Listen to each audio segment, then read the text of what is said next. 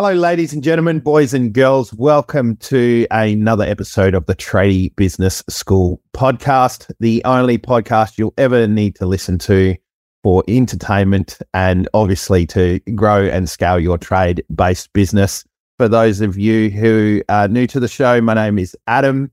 I'm the host, and I'm joined with the beautiful Bryan Santos, who's uh, today's co-host. With he brings the good looks and the brains, and uh, I just bring the beard and the humour.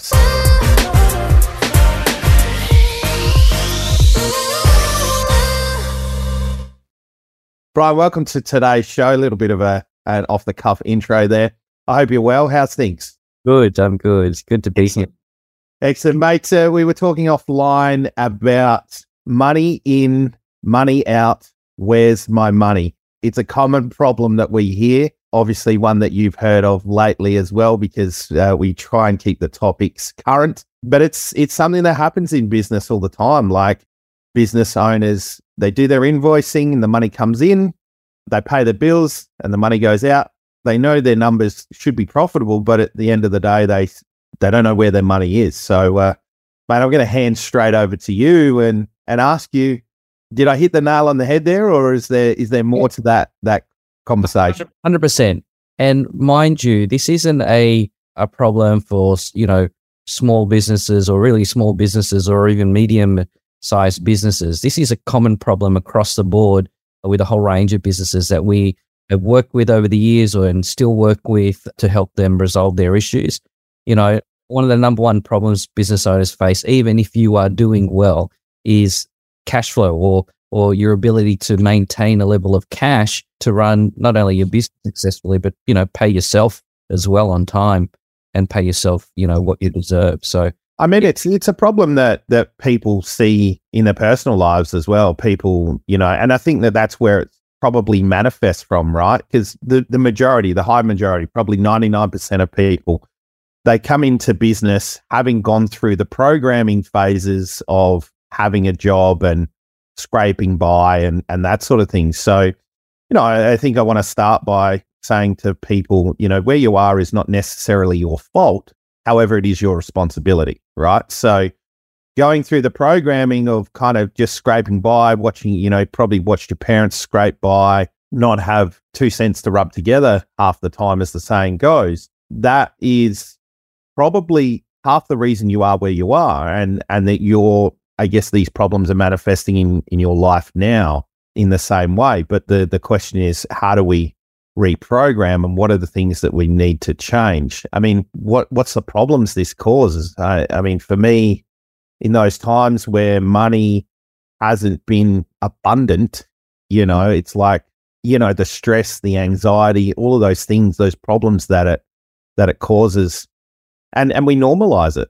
You know, I think that that's that's part of the problem for people is they normalize these these situations. But when it comes to business, I mean, what are the the biggest issues you see there, Bryan? Yeah, well, specifically in regards to, I guess, this topic today about about money. I guess the problem that we often see is that business owners work hard. They're thinking that you know, okay, if I quote if I quote this properly, then I should be right. If I get enough business coming through, I should be right. If I can get the right team members and staff or subcontractors, whatever it is, to help me, I'll be right. And even as you start to get those things right, you you still don't have enough cash, or even if you have enough cash to pay things off in time, often what I hear is, I thought I sh- like I should have had more. I, I, I swear I mm. should have more in my account, but where is it? Right? You know, gone to all of a sudden this massive tax bill or these other bills and you know you're paying this contractor this employee this and that. And then you know you're left with not that much in comparison to the effort and stress that you've put towards and, that, and that's the big thing right? Like business owners all the time like i mean i have this conversation on a regular basis like what's the point? Yeah. Like if you're not making decent money and being profitable and living a somewhat comfortable life like like go and get a job. Like contribute to somebody else's business at a high level, right? And it, it, there's always other reasons. You know, people are like, you know, I want to make a difference. I want to make an impact. I want my life to be better. I want my family's life to be better, all those sorts of things. But at the end of the day, we're not making any. And and I, I saw a funny post the other day in, in our group. You know, being self-employed is the the permission to pay yourself less than you would ever have earned if you'd work for somebody else. You know, and that's often what we see. And and this is what this is how this problem manifests. Right? It's like I'm doing more hours than I've ever done before, earning more money than I've ever earned before, but I've still got no money. Yeah, exactly, exactly. You know? And and you know, as business owners, you often go into business a because you have some sort of skill set into in, in what you're doing. So if you're an electrician, obviously have a skill set enough to to actually go out and start it yourself or buy a business or however you get into your business. And so we have a genuine skill set, but we also have the work ethic. All right. For me to actually earn income, I have to work hard and and and we have that mentality. If we work hard and we do the right thing, then the money will follow. Right. Mm. Now, now that's that's you know, obviously the right mentality because if you don't, if you do the opposite and don't do the right thing, you don't work hard, there's less chance of you actually bringing in the income. I think I think part of the the problem there is like I just picked something up. It just made me think about it. Right, is that the money will follow rather than the profit will follow. Right. So this is the thing: the money does follow. Yes, but okay. the profit the profit's not there, and that's the big problem, right? Absolutely. Absolutely. So that's the big one, right? So the money will will follow, but not necessarily the profit. The profit also comes from, I guess, two things. Obviously, how you, I guess, charge right from the very beginning. So you make a profit, but also how you manage that. Right. Mm. And so if the problem really comes down to that we often as business owners focus so much on the bringing in of the money, but less of the managing of or understanding of what's actually happening with our money. Mm. So we don't know what's actually happening under the bonnet of you know of our business, so to speak. We are we are essentially driving blind to a degree, right? And I know a lot of us who are running our business, we're not necessarily money people, we're not accountants, we're not bookkeepers, we're not you know detailed people when it comes to money or money management. Mm. But that's that's I think where we need to step up is when we don't have abdicate the responsibility of our money to someone else yeah. or or abdicate even the mindset of money management to oh, she'll be right because I'll bring in the money. That's all, you know. Mm. That we are doing, we're actually we're actually we don't have a visual of what's actually happening mm. to mm. our business or within our business. And when we don't have a visual, we it's hard for us or hard for anyone to be able to know what's going on and to manage your business properly. And so, without knowing what's happening properly with your money, how can you know what's you're going to be left with and you know where to fix it? So, yeah, and I think that that was one of the things for me on my journey was understanding and accepting that when you can no longer just be a tradesman or mm. tradesperson. Pardon my incorrectness. But this is the thing, like when you start a business, the mindset has to change. Otherwise, you're going to be pushing shit uphill for a long time until your mindset changes. And that's why we do this podcast, right? Is we want people's mindset and thought process to change sooner rather than later, right? So for me, it was like when I truly stepped into I'm a business owner, CEO, and I start thinking about how would a business owner and a CEO think about things? that's when things really start to shift, right? Because CEOs, they want to look at data. They make all their decisions off of data. It's emotionless, right? And this is the problem business owners have when they first come into business is they're emotionally attached to the outcomes of the business, right? They're emotionally attached. And look, I'm, you know, I'm still emotionally attached, don't get me wrong, but that level of attachment has decreased over time through practice and through understanding that I need to make decisions that are based on the greater good.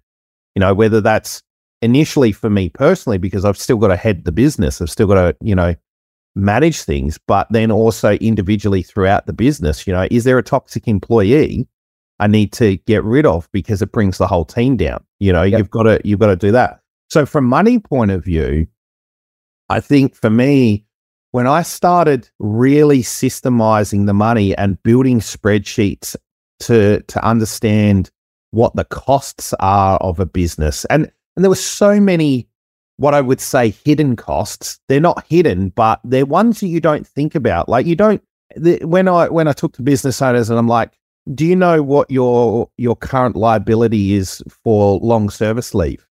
And they're like, I don't have any liability because nobody's work. The business is three years old. And it's like, you do, because as soon as that seven year mark trips over and you've got people that have been with you since day one, you have a liability and that liability is incrementally increasing. And this is what trips companies up later down the track. I know in my my first iteration, it was something that tripped me up. It wasn't something that it was always a future Adams problem, you know. But if you can build this stuff in from day one, if you can build these spreadsheets and tracking your numbers, and my, here's the thing, and if you know, I want to obviously encourage people to, to build systems and processes.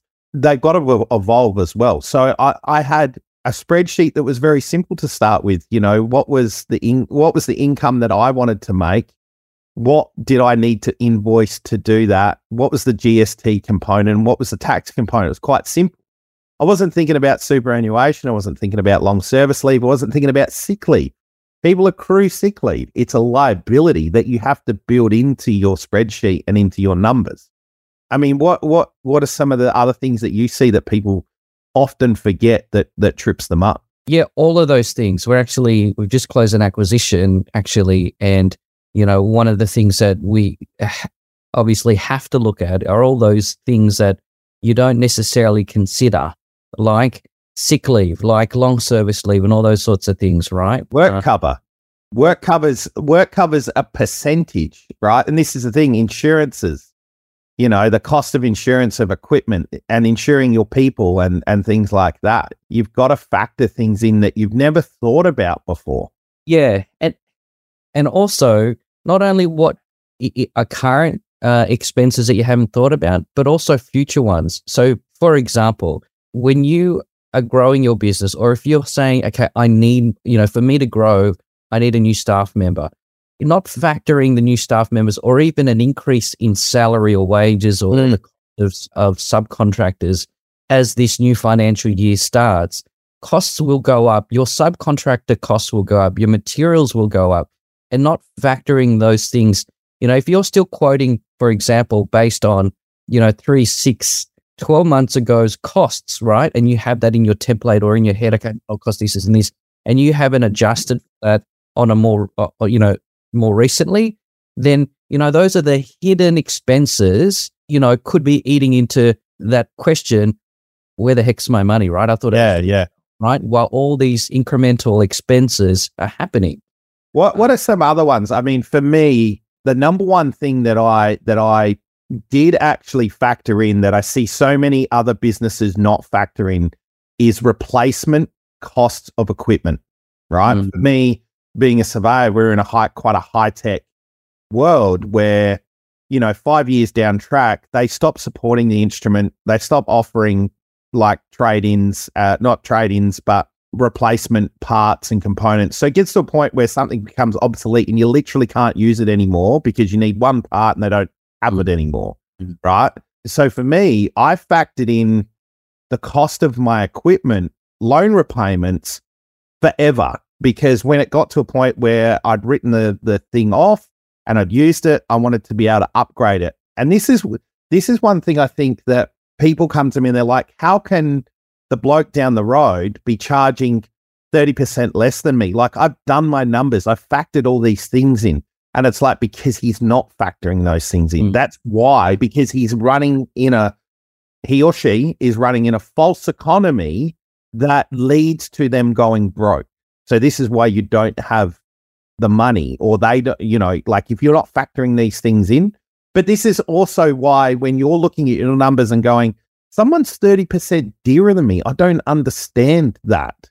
These are the things, the hidden costs that are not hidden. You've just got to dig for them. Like look at every single step and thing in your business, you know, right down to the subscription you're paying for your accounting software, QuickBooks Smile, Xero. What's that? You know, $70, $100 a month. You know, as soon as you add payroll onto it, like it's an additional cost, those sorts of things. So I know for me, equipment costs was something that I always wanted to factor in because I also prided myself on the fact that we had the latest and the greatest gear. And it was something that I used as a selling point. I mean, what are some of the other hidden costs that you see? Do you, I mean, do you see any other hidden costs, Bryan? Yeah, I think for me, some of the hidden costs come well, it's even before before going into the detail of the hidden costs, because I think the mistake that I often see is that people don't actually look at their numbers on a regular enough basis mm. or know what to look for in their numbers or have a system or a way into my business of how am I actually doing.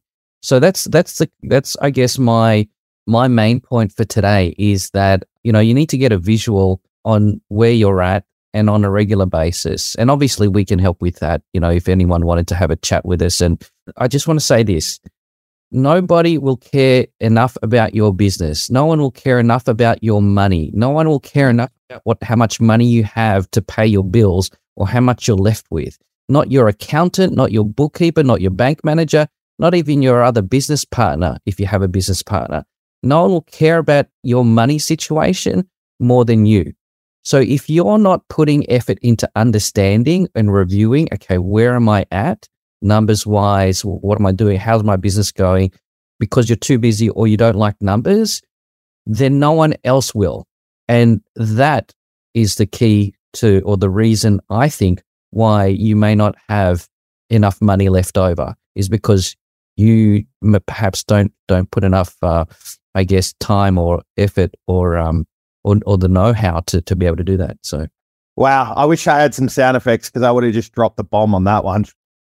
You know, uh, and I think that's a great place to wrap it up. Nobody's going to care more about your your business, your numbers than you, if you, except for maybe you and I, Bryan, because we care, right?